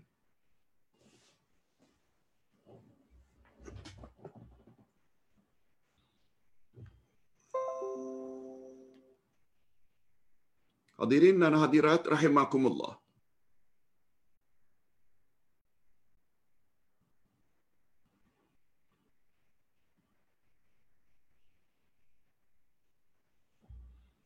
Ustaz, jawab dulu satu soalan melalui WhatsApp. Assalamualaikum Ustaz, saya ingin mendapat pencerahan tentang puasa Ayyamul Bid. Ayyamul Bid Ayam itu jamak atau plural dari yaumun hari. Ayam maknanya hari-hari. Bid itu dari kata abiyat iaitu putih. Hari-hari putih. Mengapa dipanggil hari-hari putih? Karena puasa 13, 14, 15 setiap pertengahan bulan. Karena ketika itu bulan purnama atau mendekati bulan purnama. Ketika itu langit jadi cerah keputih-putihan itu sebabnya dia dipanggil dengan ayamul bid. Yang menjadi pertanyaan, adakah ia boleh dilakukan pada setiap bulan kecuali 13 Zulhijjah? iya. Setiap bulan. Tentu saja bukan bulan Ramadan lah sebab itu memang wajib. Sedangkan ayamul bid ini puasa sunat. Selain Ramadan juga 13 hari bulan itu jangan berpuasa. Sebab dia termasuk salah satu daripada hari tasyrik. Kita diharamkan berpuasa lima hari. Idul Fitri, satu Syawal, Idul Adha, sepuluh Zulhijjah, sebelas, dua belas, tiga belas. Puasa. Para ulama fiqah mengecualikan boleh puasa hari tasyrik dengan satu ketentuan sahaja. Iaitu apabila orang yang mesti mengeluarkan dam atau menyembelih dam bila dia haji tamatuk.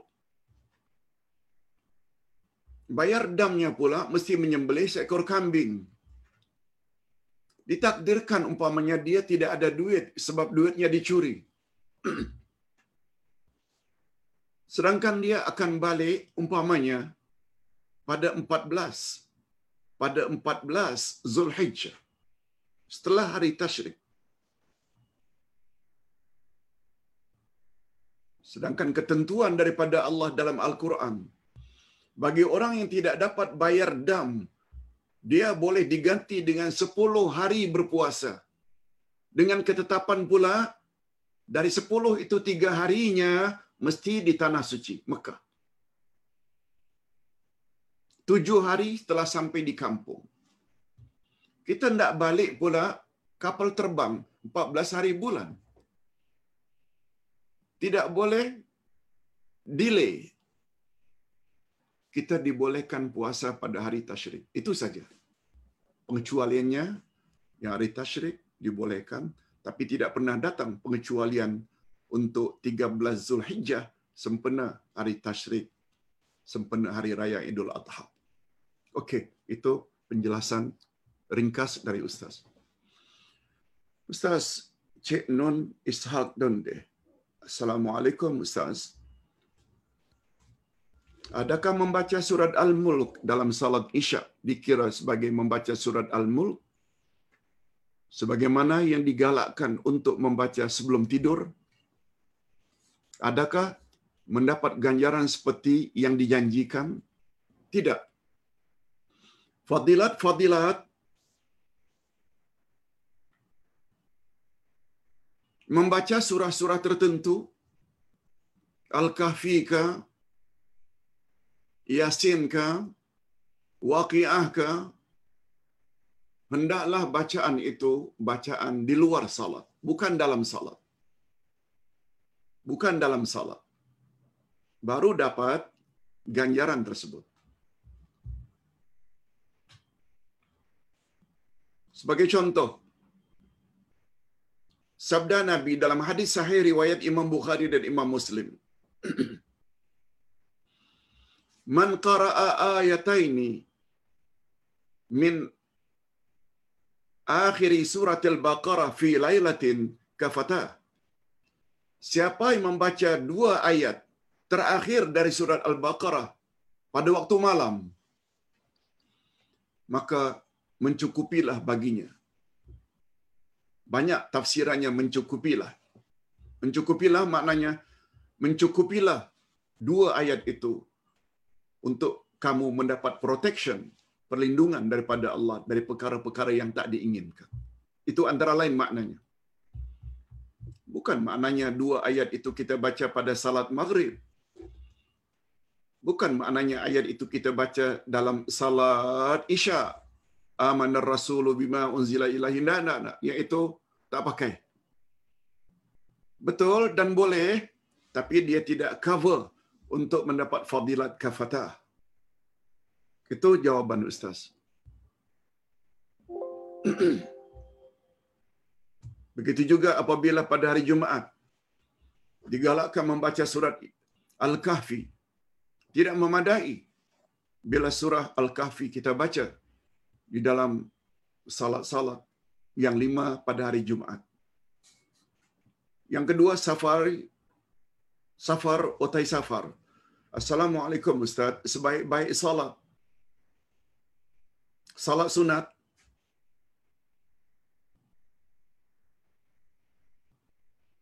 Salat-salat rakaat dua rakaat salam. Sebaik-baik salat sunat dua rakaat dua rakaat salam. Ada juga yang bikin tiga, lima, tujuh rakaat di manakah letak tahiyat awalnya.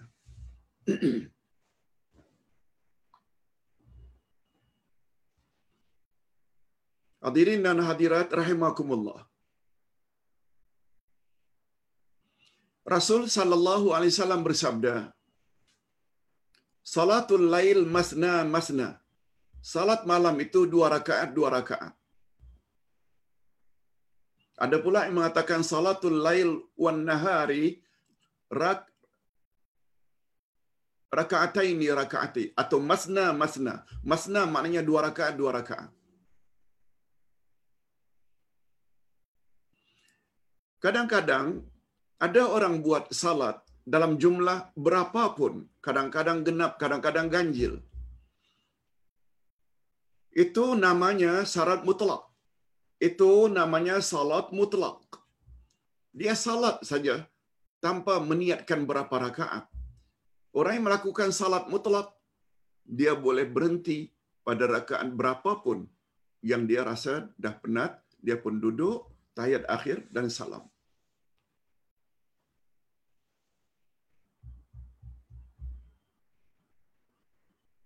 Adapun orang yang melakukan salat witir, nah ini. Salat witir, sebagaimana Ustaz sebut di dalam buku Ustaz,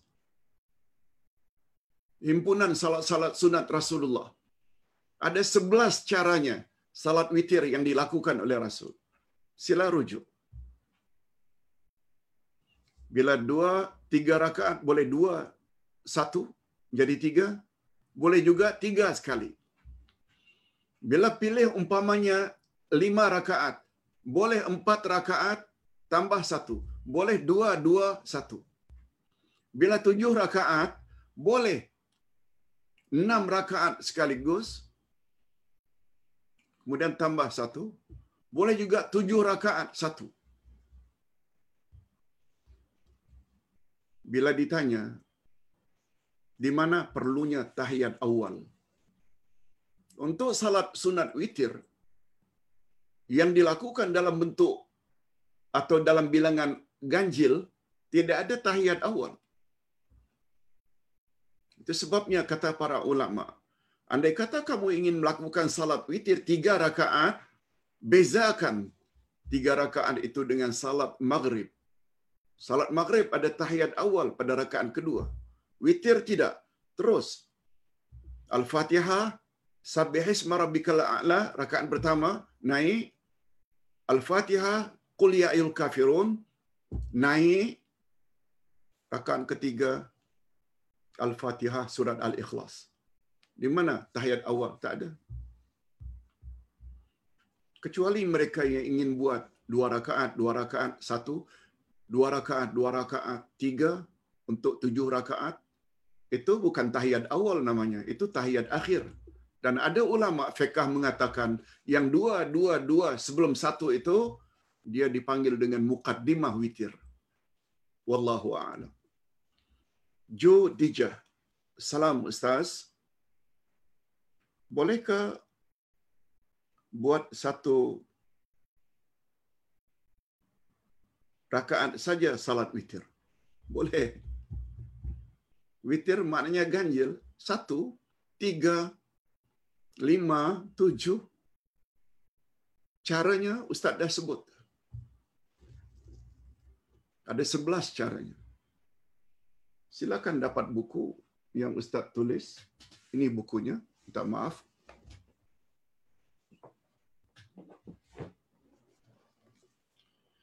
Himpunan salat-salat agak tebal, 370 muka surat. Semua salat-salat sunat ada di sini. Hanya saja tambahan dari ustaz. Hanya saja tambahan dari ustaz. Apa dia ustaz? Rasulullah sallallahu alaihi wasallam bersabda, "Jika kamu khawatir masuk waktu subuh hendaklah kamu lakukan witir satu rakaat sahaja. Nah, kata ulama fiqh mengambil kira hadis itu satu rakaat saja salat witir itu sempena bila dah dekat sangat dengan azan subuh. Kalau boleh, jika sebelum itu, Ustaz tak katakan tak sah. Sah. Satu pun boleh. Sebab Abu Hurairah pernah berkata, pada satu hari aku pernah tanya Rasulullah, Ya Rasulullah, wasini. Wasini maknanya, berilah aku wasiat. Berilah aku pesan penting, Ya Rasulullah. Apa yang aku patut buat bila Tuhan sudah tidak ada lagi. Wasini. Bukan wasininya wahidah ya, nama lagu. Wasini maknanya berilah aku wasiat. Apa kata Nabi? Tiga perkara. Lakukanlah olehmu puasa sunat walau hanya tiga hari dalam sebulan. Lakukanlah olehmu puasa sunat walau hanya tiga hari dalam sebulan.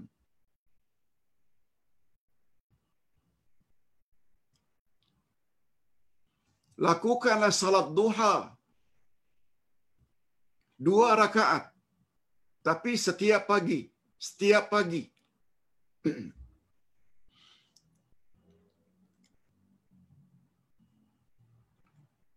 Dan ketiga kata Nabi lakukanlah salat witir walau satu rakaat.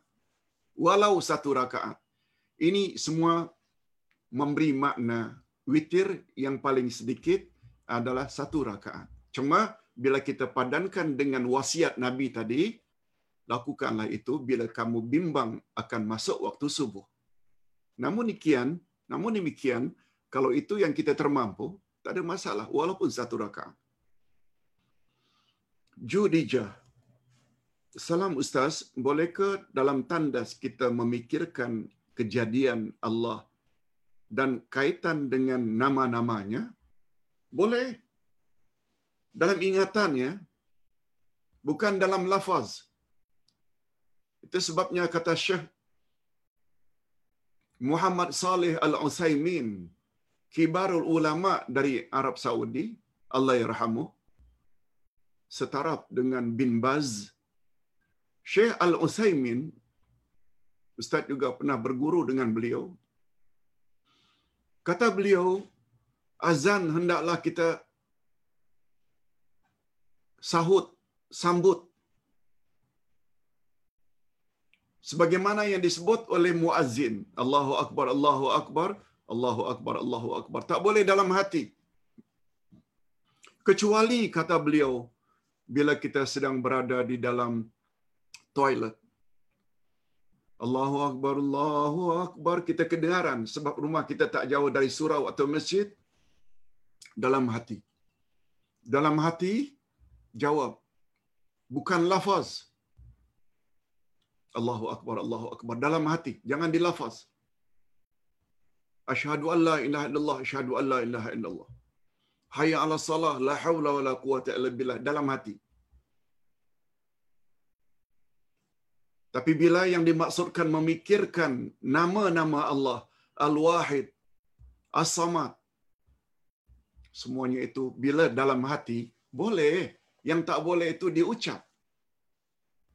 Itu sebabnya Nabi Muhammad sallallahu alaihi wasallam punya cincin Allah Muhammad tertulis beliau akan letakkan cincinnya di luar sebelum masuk tandas. Sampai bawa itu pun tak boleh. Apalagi sampai menyebut nama Allah.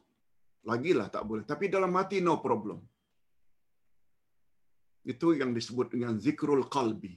Zikir hati maknanya kita senantiasa ingat nama-nama Allah, ganjaran yang dijanjikan oleh Allah syurga, siksaan yang dijanjikan bagi orang yang durhaka, itu semua dalam kategori zikrul qalbi, iaitu zikir hati.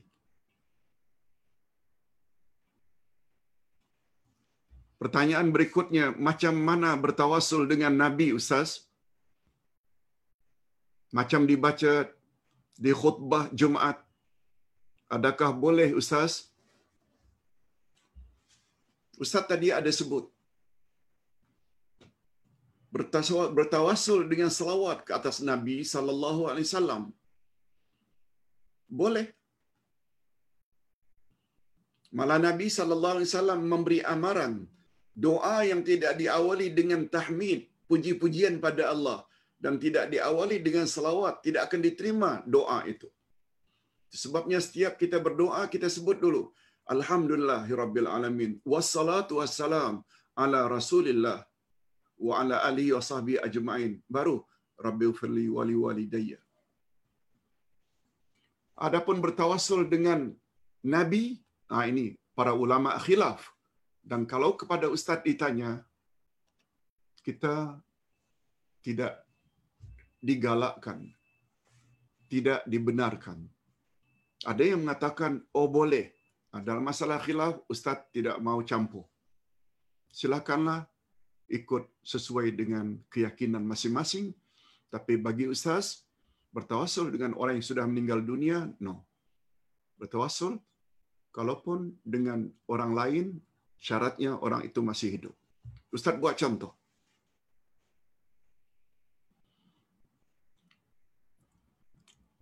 Ketika Madinah dilanda kemarau panjang. Ketika Madinah dilanda kemarau panjang. Umar Ibn Khattab mendatangi angkelnya Rasul yang bernama Abbas. Abbas masih hidup. Baginda Rasul sallallahu alaihi wasallam telah wafat.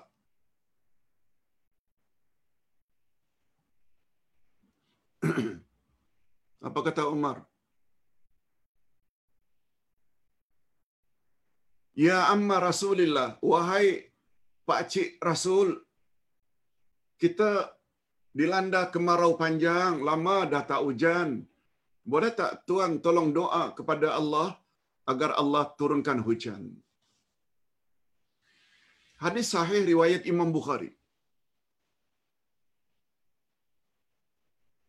Apa kata Umar? Ketika Rasulullah sallallahu alaihi wasallam dulu masih hidup, aku datang pada Rasul minta beliau doa agar turun hujan. Lalu beliau berdoa, hujan pun turun. Nah sekarang baginda telah wafat. Engkau angkelnya. Tolong doa kepada Allah agar Allah turunkan hujan untuk kota Madinah. Abbas selalu berdoa, tak lama kemudian datang awan hitam. Akhirnya turun hujan. Hadis riwayat Imam Bukhari. Ustaz ada tulis ini di dalam buku dua akidah. Dalam bab tawasul. Nanti kita akan belajar insya-Allah. Esok kita akan belajar buku akidah dua. Itu tentang tentang tatayur atau tiara yang kita sebut dengan kepercayaan kenan dan lain-lain. Okey. Yang Ustaz maksudkan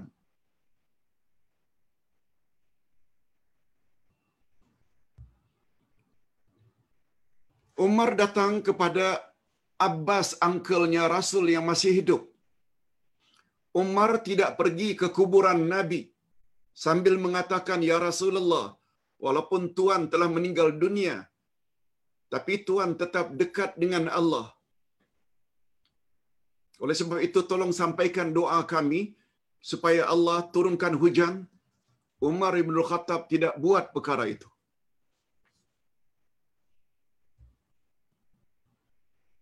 Nah hari ini kita datang pula kubur wali-wali Allah. Betul tak kedudukan Nabi Muhammad adalah jauh lebih tinggi daripada para wali? Wali Songo ke? Habib Noh ke? Kubur ini ke kubur itu ke?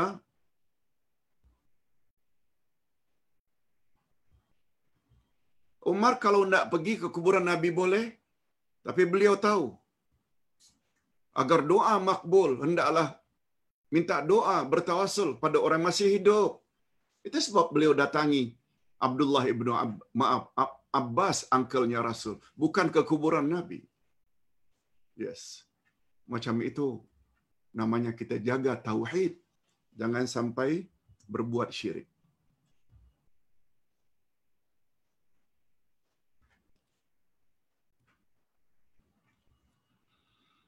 Berikutnya Jamilah Ali.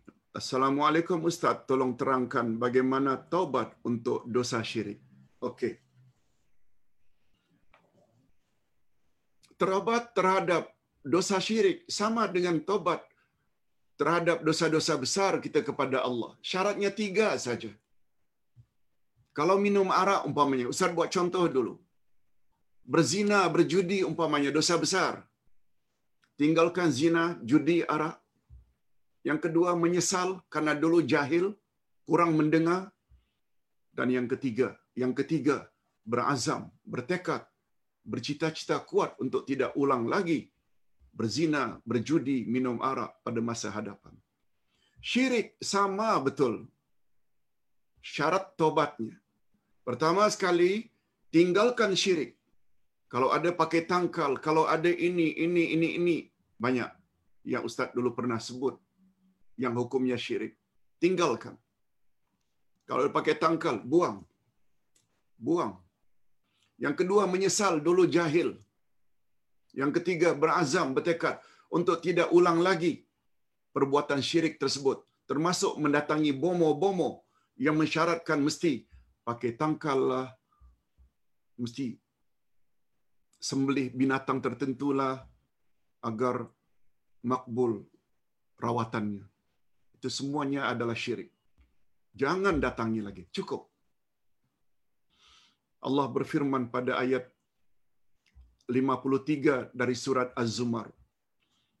Qul ya iba Qul ya ibadiyalladzina asrafu ala anfusihim la taqnatu min rahmatillah. Katakan hai Muhammad, hai hamba-hambaku, maknanya hamba-hamba Allah yang bergelumang dengan maksiat. Jangan putus asa akan rahmat Allah. Lalu Allah sebut, Inna Allah yaghfiru dhunuba jami'a kerana Allah bersedia memaafkan semua jenis dosa. Termasuk dosa syirik. Tapi dengan syarat selagi hayat di kandung badan. Jangan itu sebabnya ustaz kata jangan delay. Sebab bila dah sampai sakaratul maut rasul bersabda innallaha yaqbalu taubah innallaha la yaqbalu taubah Inna Allah yakbalu taubatal. Inna Allah sesungguhnya Allah yakbalu menerima taubatal abdi taubat hambanya malam ya tagargar selagi dia belum sampai naza. Allah terima taubat hambanya selagi belum sampai naza sakaratul maut atau tagargar. Tagargar ini suara. Uh, uh, itu bahasa Arabnya tagargar. Maknanya sudah dekat sangat akan mati, baru taubat. Taubat macam itu tidak akan diterima oleh Allah Azza wa Jalla. Okey. Ustaz kira jelas. Yang ke-8, second last. P, D. Salam Uday, maaf bertanya. Soalan saya apakah takrifan bagi Ahli Sunnah wal Jamaah aliran-aliran dan adakah ia satu kemestian dalam mengikutinya? Terima kasih banyak Uday. Hadirin dan hadirat rahimakumullah. Umat Nabi Muhammad ada tiga. Tak kira apa agamanya, setelah Nabi Muhammad diutus, dia dinamakan umat dakwah. Umat yang menjadi target dan sasaran dakwah Nabi Muhammad sallallahu alaihi wasallam walaupun dia orang kafir setelah Nabi Muhammad diangkat jadi rasul, semua manusia mesti ikut ajaran Nabi Muhammad sallallahu alaihi wasallam. Mesti ikut. Cuma dalam realitinya ada yang masuk Islam, ada yang tak masuk Islam. Tapi mereka still dikatakan umat dakwah sebab mereka jadi sasaran target dakwah Nabi Muhammad. Termasuk Donald Trump, termasuk Obama, termasuk termasuk termasuk.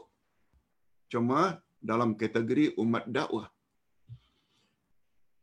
Adapun umat yang menjawab seruan Nabi namanya umat ijabah atau istijabah dari kata jawab. Umat yang memberi respon sehingga memeluk Islam. Ini banyak. Kata Nabi, وَسَتَفْتَرِقُ أُمَّتِي عَلَى ثَلَاثٍ وَسَبَعِينَ فِرْقَةٍ سِنْتَانِ وَسَبَعُونَ فِي النَّارِ وَوَاحِدَةٍ فِي الْجَنَّةِ Umatku akan berpuak-puak menjadi 73 puak. 72 daripadanya tempatnya neraka kecuali satu. Yang 73 tadi itu termasuklah Syiah, Qadariyah, Jabariyah, Qadiani. Ah, macam-macam. Kecuali satu. Ketika ditanya siapa mereka yang satu itu, kata Nabi, "Ma'ana alaihi wa ashabi." Mereka yang ikut aku dan ikut sahabat-sahabatku. Kelompok inilah yang ikut Nabi dan sahabat Nabi inilah yang dipanggil Ahlus Sunnah wal Jamaah. Ahlus Sunnah maknanya ikut sunnah Nabi, jamaah ini sahabat-sahabat Nabi. Abu Bakar, Umar, Osman. Sebagaimana kita pernah tafsirkan tentang siratul mustaqim. Nah, ini namanya umat ijabah. Walaupun dia masuk Islam, belum tentu masuk syurga. Yang masuk hanya satu saja. Nah, yang satu inilah yang dipanggil dengan Ahlus Sunnah wal Jamaah. Dan nama lainnya, kalau tadi pertama umat dakwah, yang kedua umat apa? Ijabah. Umat yang satu ini sajalah yang Ahlus Sunnah wal Jamaah yang dipanggil dengan umat ittiba' ittiba' ittiba' maknanya yang mengikut betul-betul ajaran Allah dalam Al-Quran dan ajaran Rasul dalam hadis-hadisnya. Mudah-mudahan kita semua termasuk ke dalam golongan ini. Biiznillah.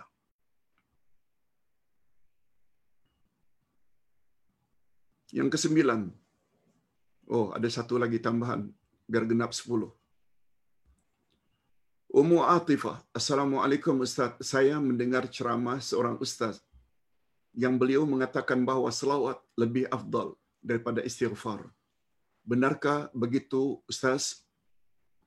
Saya bertanya karena setelah mendengar ceramah Ustaz itu, saya agak keliru seolah-olah derjat Nabi lebih tinggi daripada Allah Subhanahu wa taala. Maaf Ustaz.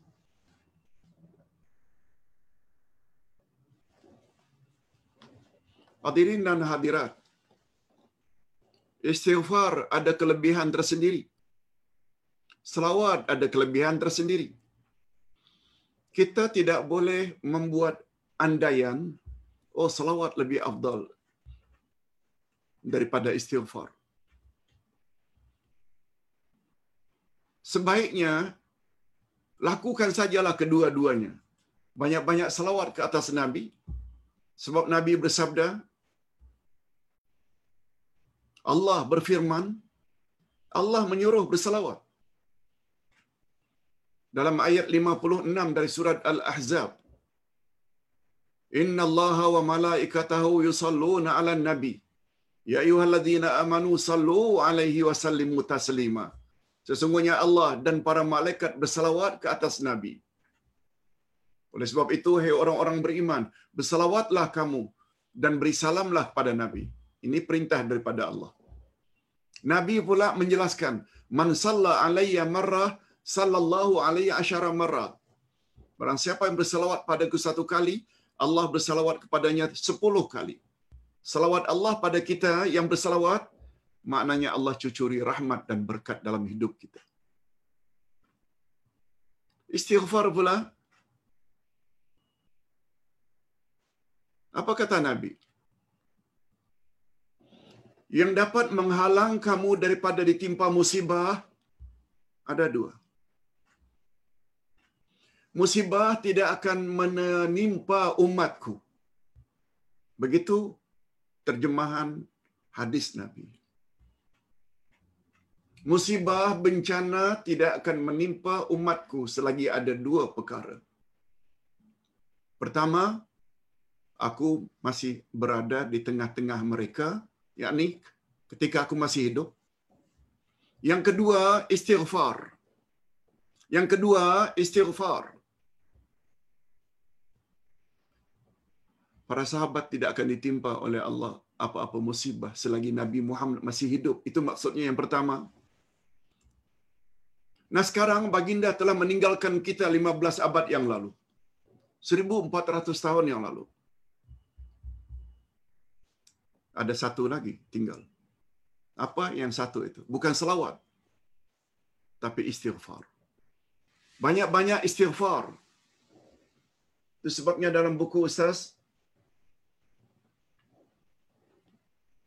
kunci murah rezeki. Daripada sepuluh kunci murah rezeki, satu di antara sepuluh itu istighfar. Kita boleh lihat hujahnya di dalam surat Nuh. Siapa yang banyak istighfar, Allah akan beri dia rezeki. Bukan selawat. Ini yang Ustaz maksudkan. Tolong, jangan kita reka-reka dengan akhirnya berkesimpulan salawat lebih afdal daripada istighfar. No. Itu kurang setuju. Ustaz kurang setuju. Sebab masing-masingnya ada kelebihan tersendiri. Wallahu a'lam. Kita sampai ke pertanyaan yang terakhir. Abu Qaisara. Assalamualaikum Ustaz. Adakah menjadi kesalahan atau bid'ah sekiranya kita berzikir subhanallah seratus kali tetapi dalam masa yang sama di hati kita berkhusyuk dengan mensucikan Allah dengan sifat-sifatnya 99 tambah satu tersebut.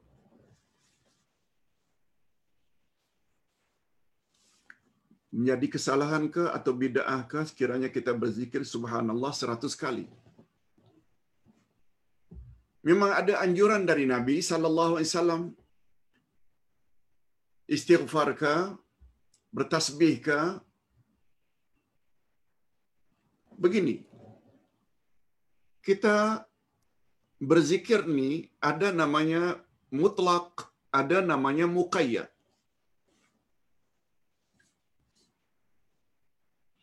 Muqayyad maknanya terikat dengan amal-amal tertentu. Habis salat yang paling popular subhanallah itu 33 alhamdulillah 33 ada pula yang sebelas, ada pula yang sepuluh. Itu maknanya muqayyad, dikaitkan dengan salat fardu kita. Ada namanya zikir mutlak. Zikir mutlak ini, bila ingat saja Allah berzikir, subhanallah, alhamdulillah, wa la ilaha illallah, berapapun banyaknya dibolehkan. Sebab kita tidak mengikatnya dengan amal-amal tertentu. Oleh sebab itu, bila mulut menyebut, hati mengingat, lagi bagus. Ingat, zikrullah itu ada tiga jenis, kata para ulama. Ada namanya, atau dua jenislah, kalau kita tidak singkatkan. Zikrul lisan wa zikrul qalbi. Malah ada para ulama mengatakan, zikir hati ini lebih afdal daripada zikir lisan. Bukan bermakna zikir lisan kurang faedahnya. Sebab Rasulullah bersabda, Allah Subhanahu wa taala akan bersama dengan orang-orang yang berzikir kepadanya. Tetapi apabila zikrul lisan diikuti dengan zikrul qalbi, hati, subhanallah, subhanallah. Mulut menyebut, dalam hati pula mengingati. Maha suci Allah. Sesuai dengan makna subhanallah. Maha suci Allah Maha suci Allah. Allahu akbar. Dalam hati kita atau dalam hati kita atau dalam fikiran kita Allah Maha besar Allah Maha besar. Itu sebabnya kata Nabi nak buat contoh. Ada kaitannya zikrul lisan dengan zikrul qalbi. Apa kata Nabi? Bila kamu sedang mendaki bukit ke, naik tangga ke, naik lift ke, mulut hendaklah menyebut Allahu Akbar. Allahu Akbar, Allahu Akbar. Apa maksudnya? Aku makin besar, semakin tinggi, aku makin besar, makin besar, makin besar. Namun, Allahu Akbar, Allah lagi besar. Tapi bila kamu dalam posisi menurun, bukit ke, tangga ke, lift, mulut hendaklah menyebut subhanallah. Makna subhanallah, maha suci Allah daripada kerendahan. Maha suci Allah daripada keaiban. Maha suci Allah daripada keburukan. Maha suci Allah. Subhanallah. Coba. Ini membuktikan bahawa ini membuktikan bahawa zikir yang paling afdal mulut menyebut hati kita mengingat makna zikir yang kita sebut. Mudah-mudahan apa yang Ustaz sampaikan pada pagi ini nah genap dua jam tiga minit segala yang baik datangnya daripada Allah dan segala kekurangan itu adalah kekurangan dari Ustaz sendiri. Sampai jumpa lagi esok insya-Allah dengan topik tiarah atau tatayur. Wassalamualaikum warahmatullahi wabarakatuh.